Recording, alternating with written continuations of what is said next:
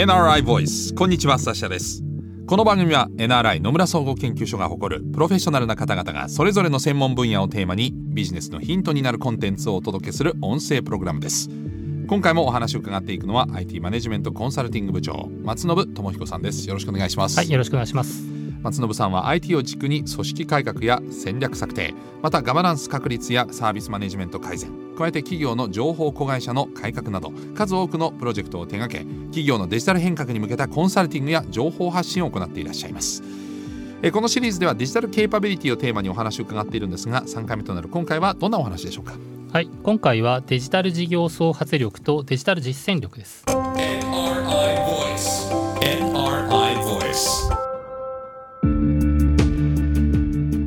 改めてお話を伺っていくのは NRIIT マネジメントコンサルティング部長松信智彦さんです。よろしくお願いします。よろしくお願いします。えー、前回はデジタルビジョンの構想力という点に、えー、ついて伺いまして、まあ、デジタル化って言ってもいろんな内外的なその細分化していくといろんなところがあるという話もありましたが今回はまあ実践力ということも含めてどういうお話なんでしょうか？はい。今回はですねデジタルを活用した新規事業を進めていく、まあ、生み出していくという意味でのデジタル事業創発力、はい、それから個々のですね、まあ、前回お話をしたデジタル化テーマを実際にこう前に進めていくときに必要になるデジタル実践力についてお話をさせていただきます。はいえーまあ、実際にじゃあデジタル事業をやろうとなった時にどう実践していくのかというお話を具体的に伺える。はい、はいえー、そうなってくるとまずはその生み出していくところから伺いたいと思うんですけれども。はい、はい、えー、具体例としてですね、まあ、の我々あの新規事業創発の高速学習型プロセスと呼んでいるんですけれどもこれについてご紹介をさせていただきます。高速学習型プロセス。はい。なんだかこう、ね、非常にこうすごい名前なんですけれども、はい、まもちろんそのこうすれば必ず事業が成功するっていうようなですねもちろんこんなような事業開発の方っていうのはありません。はいでこれはですねお聞きになってまあそれはそうだよねと、まあ、当たり前のことだよねっていうふうにこう思われるかもしれないんですけれども、ええ、実際にはこう企業の中で行われる新規事業開発っていうのは実はこの当たり前のことが当たり前のことになっていないっていうことがまあ一つの課題だというふうに思っています。あそういうことを軌道修正していくことによって新しいことが生まれてくるってことですか？はいもともとですね既存の事業をやっている方々にとってみると、はい、まあ、過去の成功ですとか、うん、えー、失敗経験というのはたくさんあるわけですね。はい、でそれをもとにして蓄積されたこうノウハウっていうものが、まあ、たくさんあって新しいことをやるときには、まあ、そういったものを使いながら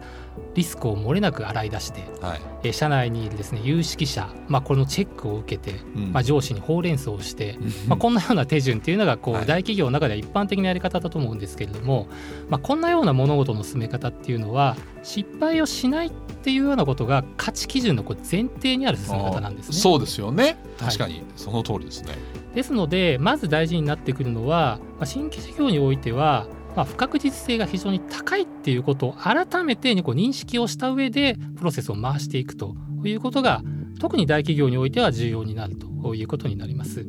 ということは失敗してもいいもしくは失敗することが前提だということの、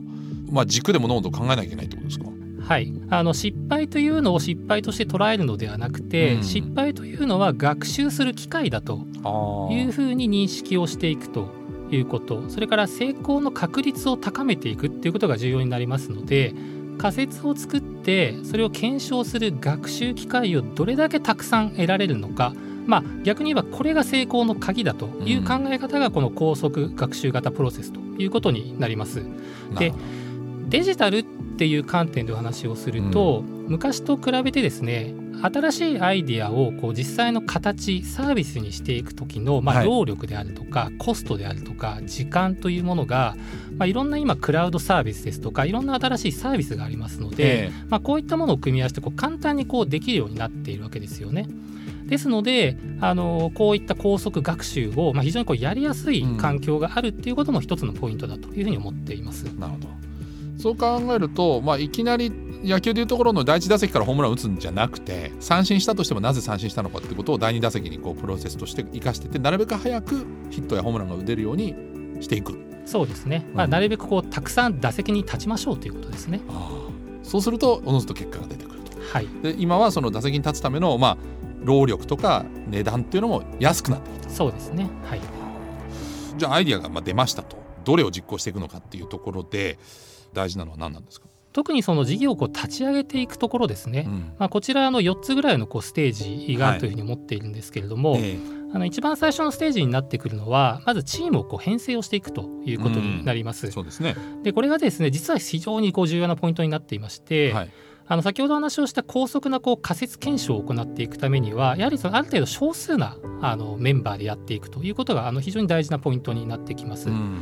あのアマゾンですね。アマゾンなんかでよく言われているあの2ピッツァルールっていうのがあります。2ピッツァルール、ピッツァ2個。ピッツァ2個です、はい、あのこれは新しいこう事業をやっていく、まあ、考えていくときにですね大体こう2つの2枚のピザを食べられるぐらいの人数でやりなさいよと。丸いピザ2個は大体食べられるぐらいの人数ですので大体まあ5人から8人ぐらいですかね、まあ、それぐらいのあの人数でやりなさいよっていうことをアマゾンが言ってるんですけれども、あのまあ、それぐらいのまずあの少数制でやるというのが一つ。でもう一つはですねその少数の中にもやはりその必要なスキルっていうものがありますのであのこのまあ重要になってくるスキルって3つあるというふうに思うんですけれども、はい、1つはまあビジネス力ですね。これは新しいそのビジネスを考えていったりもちろんその社内のいろんな調整をしたりっていうようなビジネス力、それから具体的なそのサービスを設計していく、まあ、デザイン力ですね。でそれから実際にそのこのデザインしたものをまあデジタルの形に落とし込んでいくまあエンジニアリング力ですね、まあ、この3つのスキルをまあこのメンバーの中でしっかりこう持っていると、まあ、こんなメンバーを選んでいくということが重要なポイントだというふうに思います。で特にですねスキルだけではなくて重要になってくるのが、はい、思いをですねあの共有できるメンバーかっていうことが非常に重要だというふうに思っています。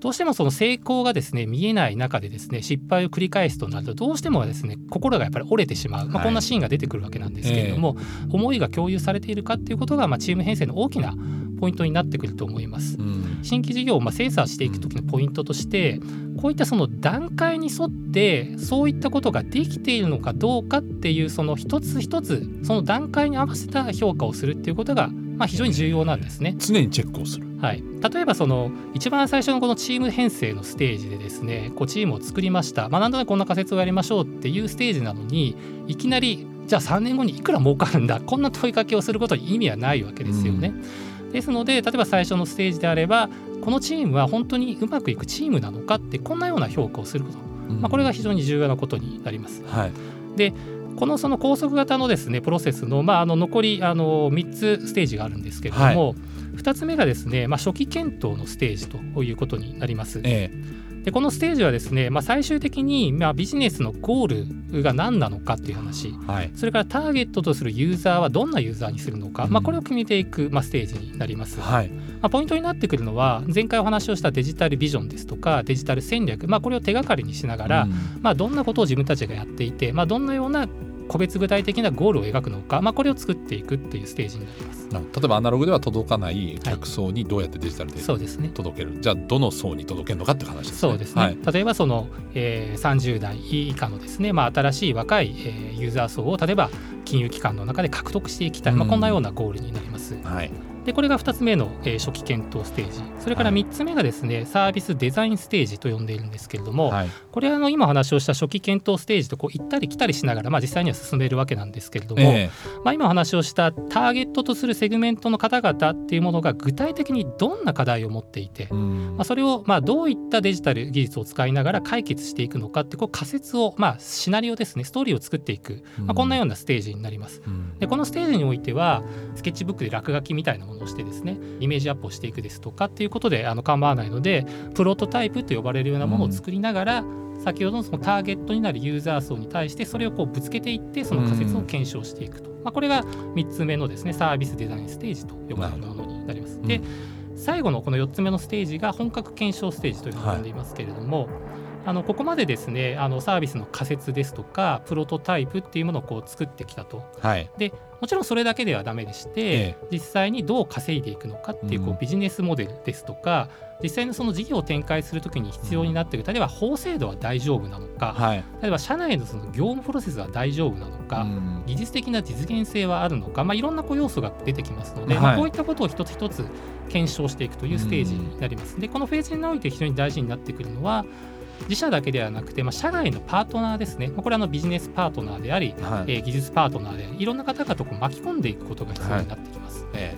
であの大企業でですねこういったことをやるときに、まあ、よくありがちなあのこととして出てくるのが例えばビジネスパートナーとしてとある大企業さんを選びましたってなったときにですね、はい、自分たちは3か月後のサービスインを目指しているのに、はい、その大企業さんとパートナーを組むのにですね、えー、意思決定をするだけで1か月半かかりますと、まあ、こんなようなことが起こりがちなんですけれども、はい、あのまあ、実際にはこういったシーンもまあなくはないんですけれどもやはりそのスピードっていうのをまず優先しながらですねこのパートナーシップを組んでいくっていう、まあ、こういった観点も重要なのかなというふうに思います。それからこの4つのステージを通じて、まあ重要になってくるのは最初から全てを作ることをまあやらないっていうことですね。あそうですかはいあのまあ、高速学習なるべく多く打席に立つっていうことですので、うん、最初はとにかくまっすぐだけ打てればいいと。なるほど、はい、なのでもうまっすぐだけに絞ってまっすぐ打つことだけをやる。なるほど。でそれが打てたら次はじゃあまっすぐとカーブを狙っていく、まあ、こんなような形で何回も何回もこう、えー、繰り返してこれはまあ高速の学習型ということになります。アプリのアップデート的な感じですね。そうですね。はい。なるほど。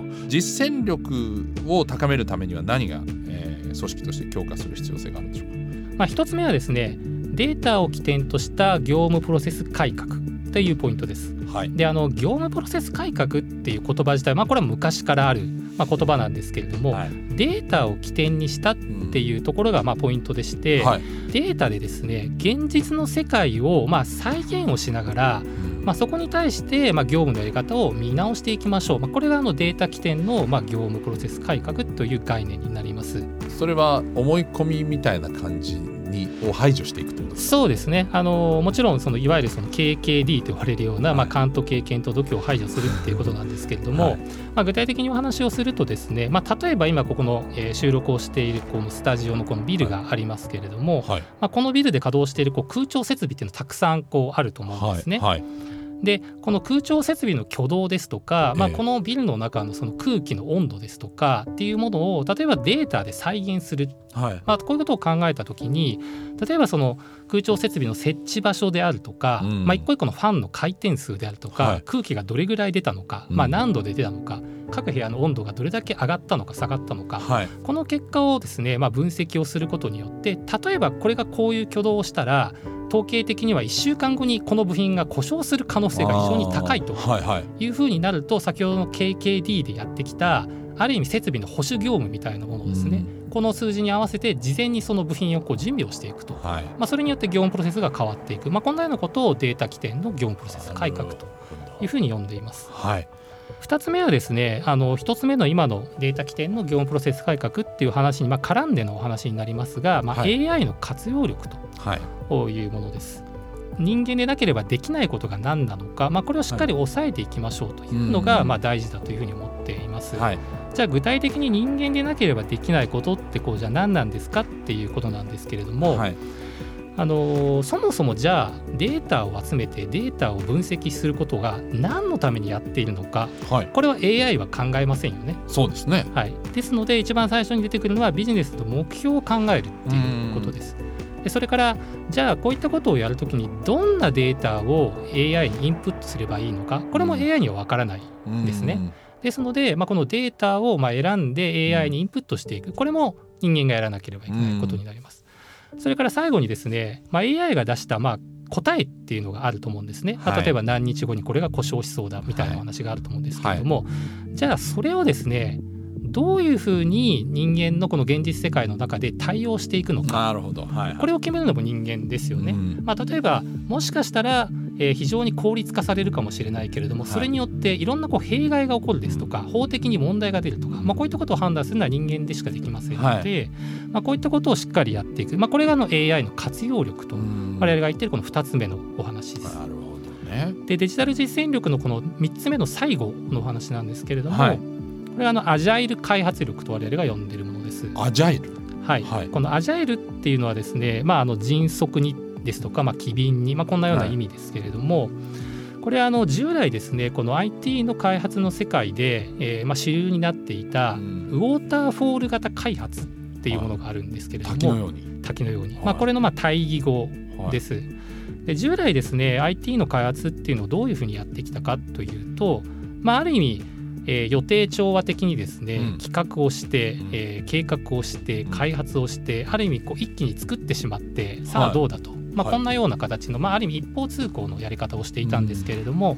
先ほどあの高速型学習の話をさせていただきましたが、まあ、この中でお話をしたように少しずつ前に進めていく、まあ、こんなような、まあ、いわゆるやり方をアジャイル開発という部分ですけれども、はい、あのこのようなやり方をしっかりとその現場の中で身につけていく、まあ、これがその実践力の3つ目の力になります。滝でいうところの落ちるだけじゃなくてたまにあの水が戻る場合もあると。そうですね。あの循環させましょうということです、ね、はい、でもっともっとそのそれで良くしていくと、流れをということなんですね。はい、明確な目標があればあのどんどんと実践していくことによって磨き上げていくってことは可能なのでやっぱりどんどん手を打っていくってことが重要なのかしらそうですね。非常にデジタルケーパビリティが高い会社さんっていうのはこのえー、アジャイルなチームっていうものがまあ無数にあってですね、うん、まあ、そこがこう自立分散的にまあもう何回も何回もこう回転していく、うん、まあ、これがこう理想の姿だと思うんですけれども、まあ、こういった形にまあどう作っていけるのかというところがまあ大きなまあ課題であり、えー、超えなければいけない壁なのかなというふうに思っています。ピザ2枚ですね。はい。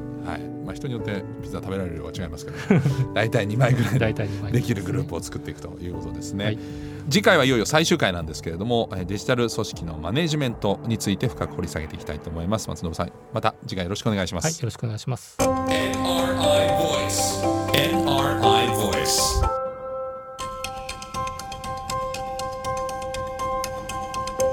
NRI Voice この番組は Apple や Google などのポッドキャストのほか NRI のウェブサイト内からもお聞きいただけます。NRI ボイスで検索してチェックしてください。最終回も引き続き松信さんにお話を伺っていきます。ナビゲーターはサシャでした。